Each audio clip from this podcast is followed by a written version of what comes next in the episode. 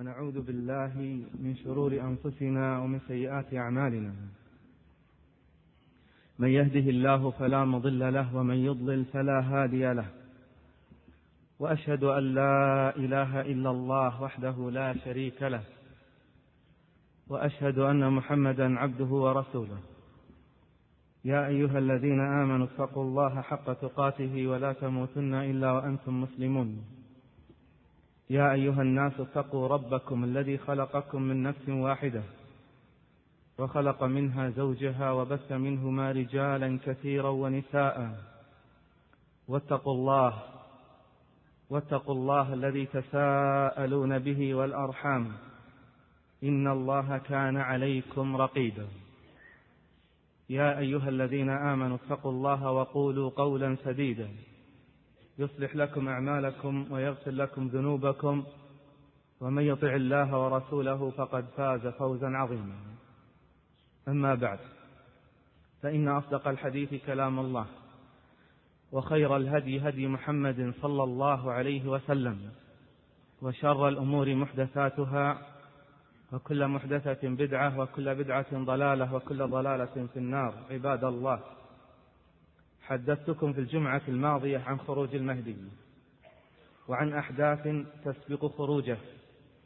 حدثتكم عن صفاته وبعض وبعض من أخباره. وحتى يكون الحديث متصلا. سأحدثكم اليوم عن الدجال. أعظم فتنة تمر على البشرية. فما من نبي إلا حذر قومه الدجال. ولكن تحذير نبينا صلى الله عليه وسلم كان أشد لأنه سيخرج في هذه الأمة. وخروجه أمر عظيم وأمر جسام. تبلغ فتنته مبلغا لا يعلمه إلا الله. أما ترى أننا نتعود من فتنته في دبر كل صلاة وإن من فتنته أن يمر بالحي فيكذبونه. فلا يبقى لهم سائمة إلا هلكت. وأنه يمر بالحي فيصدقونه فيأمر السماء أن تمطر عليهم ويأمر الأرض أن تنبت لهم. إنها والله لفتنة عظيمة. لذلك حذر الأنبياء منها وكان نبينا أشد الأنبياء تحذيرا. عن أبي أمامة الباهلي رضي الله عنه قال خطبنا رسول الله صلى الله عليه وسلم ذات يوم وكان أكثر خطبته عن الدجال والتحرز منه وكان من قوله يا أيها الناس إنه لم تكن فتنة في الأرض منذ ذرأ الله ذرية آدم عليه السلام أعظم فتنة من فتنة الدجال وإن الله تعالى لم يبعث نبيا بعد نوح لم يبعث نبيا بعد نوح عليه السلام إلا حذره أمته. وأنا آخر الأنبياء وأنتم آخر الأمم وهو خارج فيكم لا محالة. فإن يخرج وأنا بين أظهركم فأنا حجيج لكل مسلم. وإن يخرج من بعدي فكل امرئ حجيج نفسه. والله خليفتي على كل مسلم. وإنه يخرج من خلة بين العراق والشام. فيعيث يمينا ويعيث شمالا. ألا يا عباد الله فاثبتوا. فإنه يبدأ فيقول أنا نبي ولا نبي بعدي. ثم يثني فيقول أنا ربكم ولن تروا ربكم حتى تموتوا. وإنه أعور وإنه أعور العين اليمنى كأن عينه عنبة طافية. وربكم ليس بأعور. مكتوب على جبهته كافر. يراها كل مؤمن حتى الذي لا يقرأ حتى الذي لا يقرأ. إنها فتنة عظيمة عباد الله. وقد أخبر النبي صلى الله عليه وسلم أنه لا يخرج حتى يذهل الناس عن ذكره حتى تترك الأئمة ذكره على المنابر. من أجل هذا اخترت الحديث عنه حتى لا تسكت المنابر عن التحذير من فتنته. فهيا معا. هيا معا نطوف بين الأحاديث والآثار التي تحذر وتنذر وتخبر عن فتنته. قد أطيل قليلا لكني أردت أن يكون الحديث تاما ومتصلا. كيف يخرج وكيف سينتهي؟ أما لماذا سمي الدجال بالمسيح فعلى عدة أقوال. قال ابن فارس لأن أحد شقي وجهه ممسوح. مشوه وقيل لأنه ممسوح العين وهذا ما اختاره أكثر أهل العلم وقيل لأنه يمسح الأرض أي يقطعها تجولا في أربعين يوما فلا تبقى بقعة في الأرض إلا يطأها في أربعين يوما. قد يقول قائل فما الفرق بينه وبين المسيح ابن مريم؟ أي لماذا سمي المسيح ابن مريم بذلك؟ قلت أيضا على عدة أقوال. منها أنه يمسح على الأعمى والأكمه والأبرص فيبرأ بإذن الله ويمسح على الميت فيحيا بإذن الله. وقيل لأنه أمسح الرجل ليس لرجله أخمص. وقيل أنه خرج من بطن أمه كأنه ممسوح بالدهن. وقيل أن حسن الوجه يسمى مسيح في اللغة. فعلى هذا فعلى هذا يكون على وجهه مسحة جمال وحسن وقيل غير ذلك. فلدينا مسيحان لدينا مسيحان. مسيح على وجهه مسحة قبح ومسيح على وجهه مسحة حسن وجمال. يقول البعض عن الدجال المسيخ بدلا من المسيح وذلك للتفريق بينهما. وهذا ليس بصحيح. إنما يفرق بينهما, بينهما فيقال مسيح هداية ومسيح ضلالة. مسيح هدى وهداية ومسيح فتن وضلالة. فمسيح الهدى يبرئ الأكمة والأبرص ويحيي الموتى بإذن الله. ومسيح الضلالة يفتن الناس بما يعطاه من الآيات كإنزال المطر وإحياء الأرض وغيرها من الخوارق. أما لماذا سمي بالدجال أيضا على أقوال عدة. اخترت منها. قال ابن دحية الحافظ قال العلماء الدجال في اللغة يطلق على عدة وجوه. منها الدجال يعني الكذاب وهذا معروف وما أكثرهم اليوم. ومنها الدجال مأخوذ من الدجل وهو طلاء البعير بالقطران. سمي بذلك لأنه يغطي الحق ويستره بسحره وكذبه كما يغطي الرجل جرب بعيره بالدجالة والنصب والاحتيال. ومنها أيضا أن الدجال هو الضارب في نواحي الأرض وقطعه لها. يقال دجل الرجل إذا ضرب في مشارق الأرض ومغاربها. ويقال الدجال من التغطية. كل شيء غطيته فقد دجلته فالدجال يغطي الحق ويظهر الباطل. وقالوا كذلك الدجل من ماء الذهب الذي يطلى به الشيء فيحسن باطله فيحسن باطله وداخله خزف أو عود. فالدجال يطلي الأشياء لتصبح في ظاهرها حسنة وهي باطل. اسمع رعاك الله اسمع بارك الله فيك من فتنته ودجله على الناس جاء في رواية وإن من فتنته أن معه جنة ونار. فناره جنة وجنته نار. فمن ابتلي بناره فليستعن بالله وليقرأ فواتح سورة الكهف فيكون عليه بردا وسلاما كما كانت النار على إبراهيم عليه السلام. وفي رواية أخرى معه نهران يجريان أحدهما رأي العين. معه نهران يجريان. أحدهما رأي العين ماء أبيض والآخر رأي العين نار تتأجج. فإما أدركن أحدا فليأتي النهر الذي يراه نارا وليغمض عينيه ثم ليطأطئ رأسه فيشرب. فإنه مار فإنه ماء بارد. فجنته نار وناره جنة. لا إله إلا الله. إنها والله لفتنة عظيمة. لا ينجو منها إلا من صدق مع الله عز وجل. اسمع رعاك الله وإليك مزيدا من الأخبار.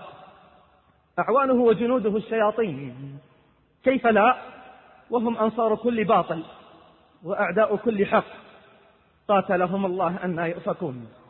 جاء في رواية وإن من فتنته أن يقول لإعرابي أرأيت إن بعثت لك أباك وبعثت لك أمك أتشهد أني ربك؟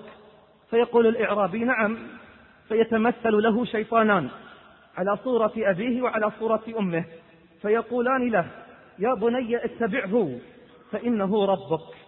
فهل من فتنة أشد من هذا؟ عباد الله ولأن خروجه أمر عظيم وأمر جسام فمن سنة الله أن تسبق هذه الأحداث علامات تنبئ بظهوره وتنبئ بخروجه منها. ظهور مدعي النبوة. عن أبي هريرة رضي الله عنه قال قال رسول الله صلى الله عليه وسلم لا تقوم الساعة حتى يبعث دجالون كذابون. قريب من ثلاثين. كل يزعم أنه رسول. متفق عليه. منذ أيام مضت ادعى رجل في اليمن النبوة وادعى قبله أقوام. ومن العلامات التي تسبق ظهوره أيضا. فتح القسطنطينية عن معاذ عن معاذ رضي الله عنه عن النبي صلى الله عليه وسلم قال الملحمة العظمى. وفتح قسطنطينية. وخروج الدجال في سبعة أشهر فقط. حسنه الترمذي. ومن العلامات ومما نلاحظ في هذه الأيام تغير الأحوال تغير الأحوال وتبدل الأشياء. عن أبي هريرة رضي الله عنه أن النبي صلى الله عليه وسلم قال سيأتي على الناس سنوات خداعات يصدق فيها الكاذب ويكذب فيها الصادق ويؤتمن فيها الخائن ويخون فيها الأمين وينطق فيها الرويبضة. قيل وما الرويبضة؟ قال الرجل التافه يتكلم في أمر العامة. صححه ابن حجر. ومن العلامات السابقة لظهوره كذلك جوع وقحط وحاجة. جاء في حديث أبي أمامة الطويل قال صلى الله عليه وسلم وإن قبل خروج الدجال ثلاث سنوات شداد. يصيب الناس فيها جوع شديد. يأمر الله السماء في السنة الأولى أن تحبس ثلث مطرها ويأمر الأرض فتحبس ثلث نباتها ثم يأمر السماء في السنة الثانية فتحبس ثلثي مطرها ويأمر الأرض فتحبس ثلثي نباتها ثم يأمر الله السماء في السنة الثالثة فتحبس مطرها كله فلا تقطر قطرة ويأمر الأرض فتحبس نباتها كله فلا تنبت خضراء فلا تبقى ذات ظلف إلا هلكت إلا من شاء الله. فقال أحد الصحابة وما يكون طعام الناس حينها؟ قال التكبير والتهليل والتسبيح والتحميد ويجري ذلك عليهم مجرى الطعام. رواه ابن ماجه في كتاب الفتن وسنده حسن وله شواهد. فحال الناس عند خروجه ضعف وضنك وظمأ وجوع وجهل. وهذه أسباب تساعد الدجال على نشر دعواه. وسرعة انتشاره. يخرج ومعه سبعون ألفا من يهود أصبهان. يتبعه من المسلمين سبعون ألفا من الأغنياء. وأكثر أتباعه من اليهود والنساء. اسمع رعاك الله واسأل الله السلامة. يأتيه الإعرابي وقد اشتد به الحال وعظمت عليه المصائب فيستغل الدجال جهله فيقول له أرأيت إن أحييت لك إبلك ألست تعلم أني ربك؟ فيقول الإعرابي بلى. فيقول الإعرابي بلى. فيحييها له فيحيي له الإبل. معه جبل من خبز ونهر من ماء والناس جوعى وليس معهم خبز ولا ماء فماذا يمنعهم من اتباعه إنها والله فتنة عظيمة. الغني يريد أن يزيد في غناه والفقير يريد أن يخرج من فقره وأهل البادية في جهل والنساء ناقصات عقل ودين واليهود له تبع لأنه منهم. جاء في روايات أنه لا ينجو منه إلا سبعون ألفا من الرجال وخمسون ألفا من النساء والذين يعرفون كذبه يفرون إلى الجبال. والذين يعرفون كذبه يفرون إلى الجبال. عباد الله إن الحديث عن خروج الدجال إن الحديث عن خروج الدجال ومكان خروجه من الأمور الغيبية التي لا يعلمها إلا الله أو بوحي عن النبي صلى الله عليه وسلم الذي أكثر في ذكر الدجال وفتنته. فمتى يخرج؟ وأين يذهب؟ وماذا يصنع؟ وكم يمكث في الأرض؟ إليك مزيدا من الأخبار. عن أبي بكر رضي الله عنه قال قال رسول الله صلى الله عليه وسلم إن الدجال ليخرج من أرض بالمشرق يقال لها خراسان يتبعه أفواج كأن وجوههم المجان المطرقة أي وجوه عريضة. صححه وأقره الذهبي. وقال أبو هريرة أحدثكم ما سمعت عن النبي صلى الله عليه وسلم وهو الصادق المصدوق أن الأعور الدجال مسيح الضلالة يخرج من قبل المشرق في زمن اختلاف الناس وفرقه فيبلغ ما شاء الله أن يبلغ من الأرض في أربعين يوما. الله أعلم ما مقدارها. الله أعلم ما مقدارها قالها مرتين. نعم. الله أعلم ما مقدارها. فلقد اختلفت الروايات في تحديد تلك الفترة. فعن عبد الله بن عمرو رضي الله عنهما أن رسول الله صلى الله عليه وسلم قال يخرج, يخرج الدجال في أمتي فيمكث أربعين. قال الراوي لا أدري. أربعين يوما أو أربعين شهرا أو أربعين عاما. وفي حديث النواس بن سمعان رضي الله عنه قال قلنا يا رسول الله وما لبثه في الأرض؟ كم يمكث في الأرض؟ قال أربعون يوما يوم كسنة ويوم كشهر ويوم كجمعة وسائر, وسائر أيامه كأيامكم يوم كسنة ويوم, ويوم كشهر ويوم كجمعة وسائر أيامه كأيامكم اسمع بارك الله فيك. اسمع وقل أين نحن من حرصهم قلنا يا رسول الله كذلك اليوم الذي كسنه. أتكفين فيه صلاة يوم؟ قال لا. اقدروا قدره. قال اقدروا قدره. اسمع كم هم حريصون على صلاتهم؟ لأن في الفتن يستعان بالصبر والصلاة. أما سبب خروجه فلقد جاء في حديث حفصة عند مسلم قال صلى الله عليه وسلم إنما يخرج إنما يخرج الدجال من غضبة يغضبها. وأول باب يطرقه بعد خروجه. قال ابن مسعود رضي الله عنه إني لأعلم أول أهل بيت يقرعهم الدجال. قال أنتم يا أهل الكوفة رواه ابن شيبة والطبراني ورجاله ثقات. قال أهل العلم إنما قال ذلك لشدة حبهم للفتن والقلائل. إنما قال ذلك لشدة حبهم للفتن والقلاقل وليس للصحابي أن يقول ذلك اجتهادا. إنما هو من قول النبي صلى الله عليه وسلم. ومن فتنته وخوارقه لا يترك بقعة في الأرض إلا وطأتها قدماه. إلا مكة والمدينة. عن أنس أن النبي صلى الله عليه وسلم قال ليس من بلد إلا سيطأه الدجال. إلا مكة والمدينة. ليس له من نقابها نقب إلا عليه الملائكة صافين يحرسونها.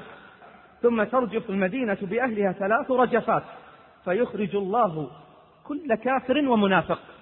رواه البخاري. أما إسراعه في الأرض فقد بينه النبي صلى الله عليه وسلم حين سأله الصحابة عن ذلك فقالوا يا رسول الله وما إسراعه في الأرض؟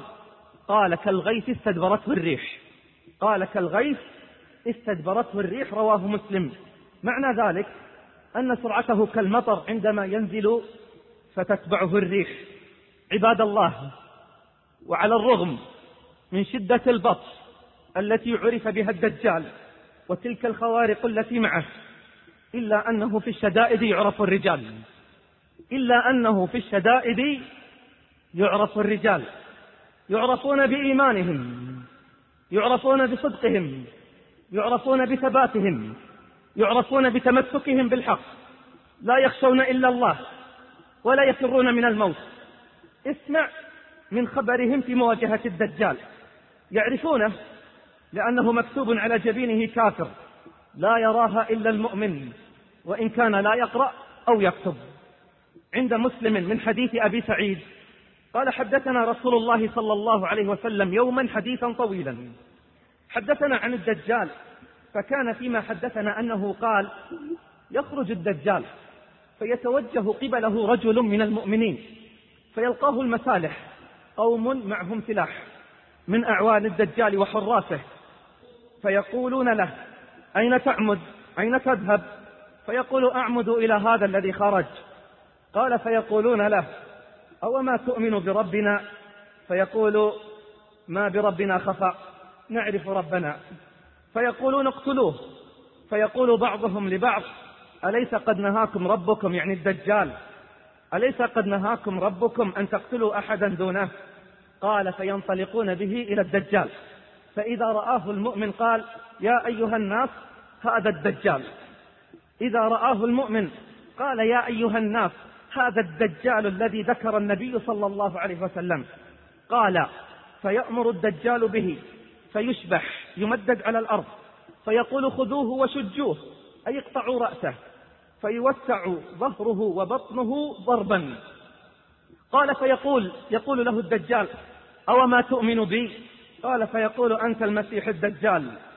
أنت المسيح الدجال. قال فيؤمر به فيؤشر بالمنشار من مفرق رأسه حتى يفرقه بين رجليه. قال ثم يمشي الدجال بين القطعتين. ثم يقول له قم فيستوي قائما. قال ثم يقول له أتؤمن بي؟ فيقول ما ازددت فيك إلا بصيرة أنت الدجال. قال ثم يقول المؤمن يا أيها الناس إنه لا يفعل بعدي بأحد من الناس. قال فيأخذه الدجال ليذبحه فيجعل ما بين رقبته إلى ترقوته نحاسا فلا يستطيع إليه سبيلا. قال فيأخذ بيديه ورجليه فيقذف به فيحسبه الناس إنما قذفه إلى النار وإنما ألقى به في الجنة. فقال صلى الله عليه وسلم هذا أعظم الناس شهادة عند رب العالمين. هذا الرجل أعظم الناس شهادة عند رب العالمين. متى يعرف الرجال؟ يعرفون في المواقف. يثبتهم رب العالمين.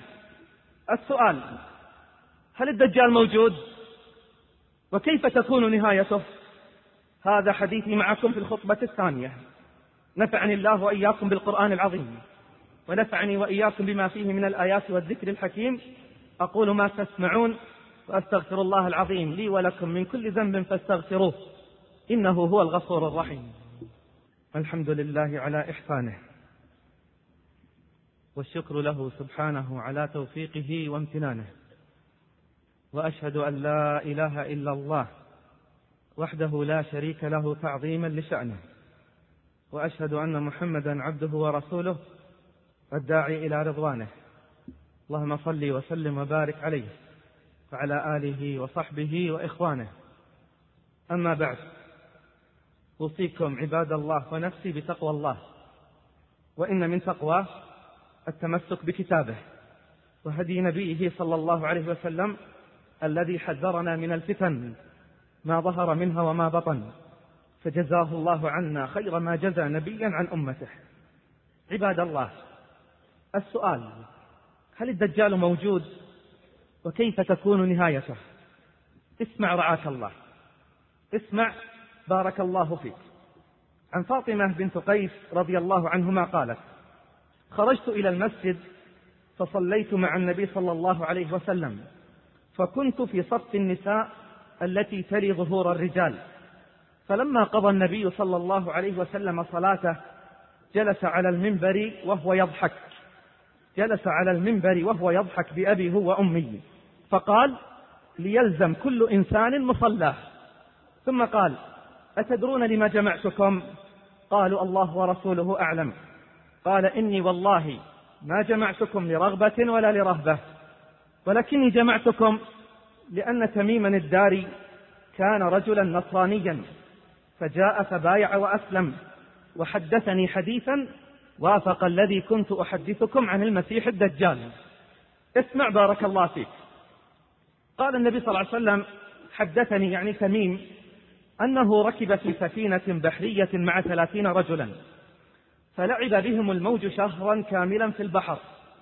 ثم أرفأوا إلى جزيرة في البحر حتى مغرب الشمس فجلسوا في أقرب السفينة إما في آخر السفينة أو في القارب الصغير الذي يكون في السفينة. فدخلوا الجزيرة فلقيتهم دابة أهلب يعني غليظ الشعر كثيفه. لا يدرون ما قبله من دبره من كثرة الشعر هذه الدابة. فقالوا ويلك من أنت؟ فقالت أنا الجساسة فقالوا وما الجساسة يعني التي تجس الأخبار للدجال. فقالوا وما الجساسة؟ قالت أيها القوم انطلقوا إلى هذا الرجل في الدير فإنه إلى خبركم بالأشواق. قال يعني تميم لما سمت لنا رجلا فرقنا خفنا يعني الجزيرة مأهولة. خفنا منها أن تكون شيطانة. قال تميم رضي الله عنه فانطلقنا سراعا حتى دخلنا الدير. فإذا فيه أعظم إنسان رأيناه قط. فإذا فيه أعظم إنسان رأيناه قط خلقا وأشده وثاقا مجموعة يده مجموعة يداه إلى عنقه ما بين ركبتيه إلى كعبيه بالحديد مربط ومكبل بالسلاسل. قلنا ويلك ما أنت؟ قال قد قدرتم على خبري فأخبروني ما أنتم؟ قالوا نحن أناس من العرب ركبنا في سفينة بحرية فصادفنا البحر حين اغتلم يعني صار سارت بهم أمواجه. فلعب بنا الموج شهرا ثم أرفأ بنا إلى جزيرتك. فقال أخبروني عن نخل بيسان مكان بين الأردن وفلسطين. قلنا عن أي شأنها تستخبر؟ قال أسألكم عن نخلها. هل يثمر؟ قلنا له نعم. قال أما إنه يوشك ألا يثمر. أما إنه يوشك ألا يثمر. قال أخبروني عن بحيرة طبرية. قلنا وماذا عن شأنها تستخبر؟ قال هل فيها ماء؟ قالوا هي كثيرة الماء. قال أما إن ماءها يوشك أن يذهب. قال أخبروني عن عين زغر قرية بمشارف الشام فيها عين. قالوا عن أي شأنها تستخبر؟ قال هل في العين ماء؟ وهل يزرع أهلها بماء العين؟ قلنا نعم هي كثيرة الماء وأهلها يزرعون من مائها. قال أخبروني عن نبي الأميين ما فعل؟ قالوا قد خرج من مكة ونزل بيثرب يعني المدينة. قال أقاتله العرب؟ قلنا له نعم. قال كيف صنع بهم؟ فأخبرناه أنه قد ظهر على من يليه من العرب وأطاعوه.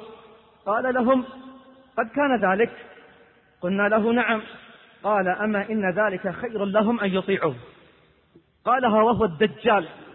أما إن ذلك خير لهم أن يطيعوه.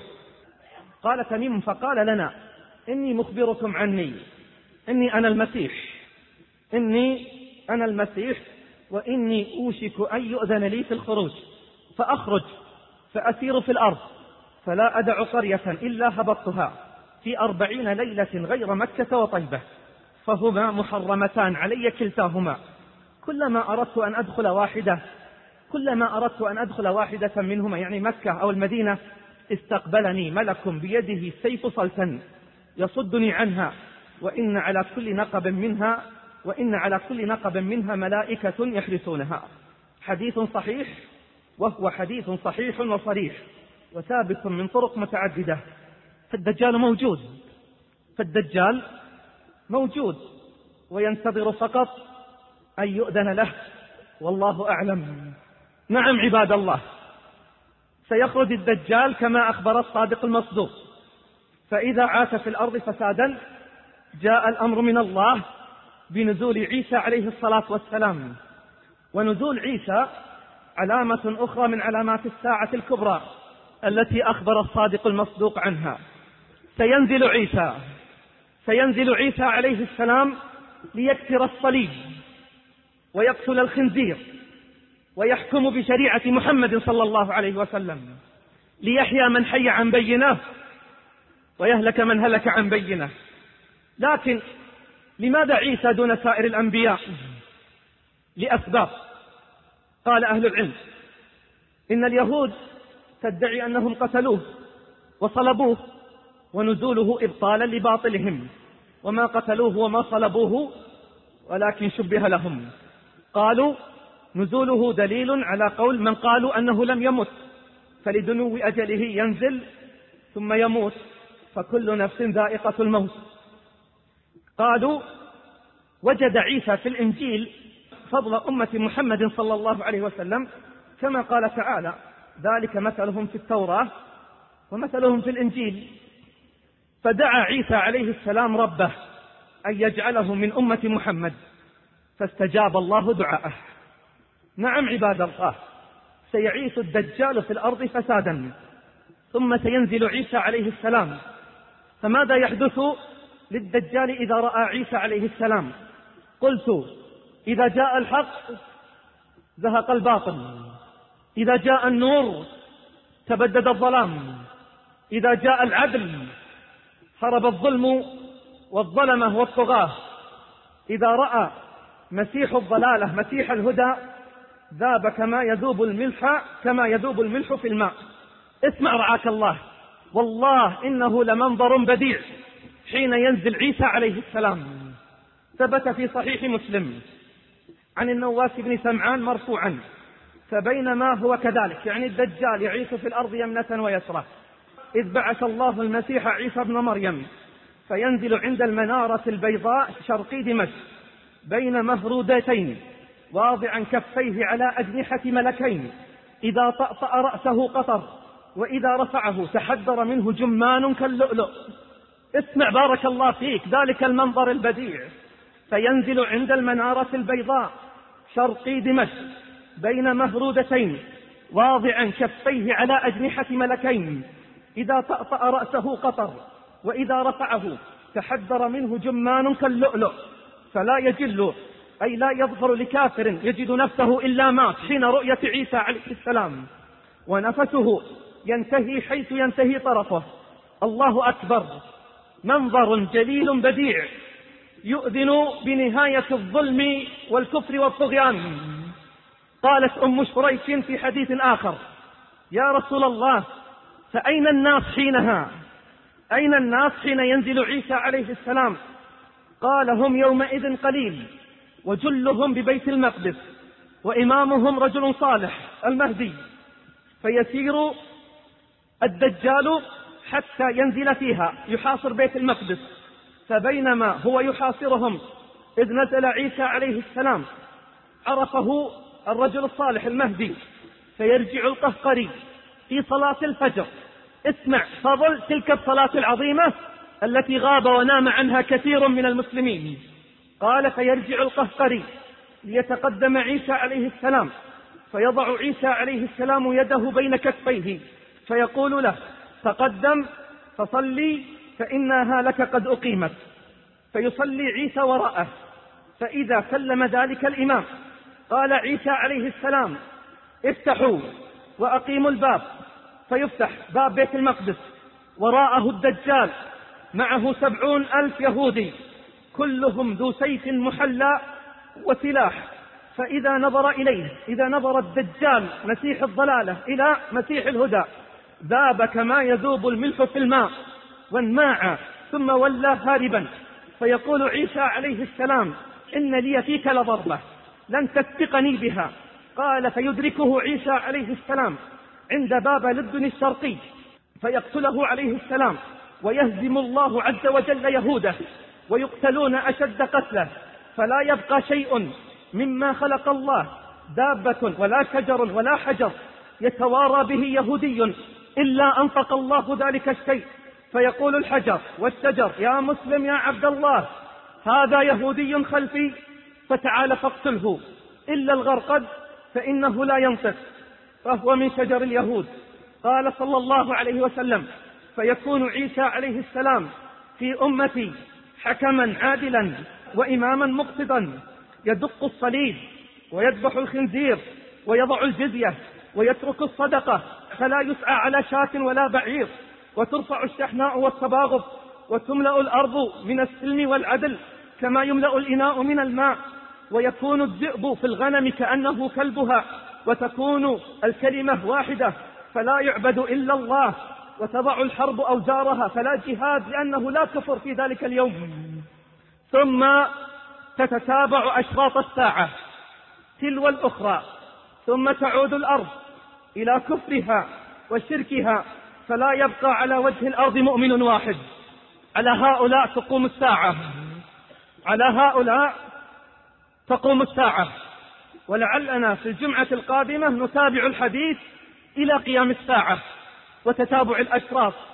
ما نذكر هذا إلا ليزداد المؤمن إيمانا. ما نذكر هذا إلا ليزداد المؤمن إيمانا.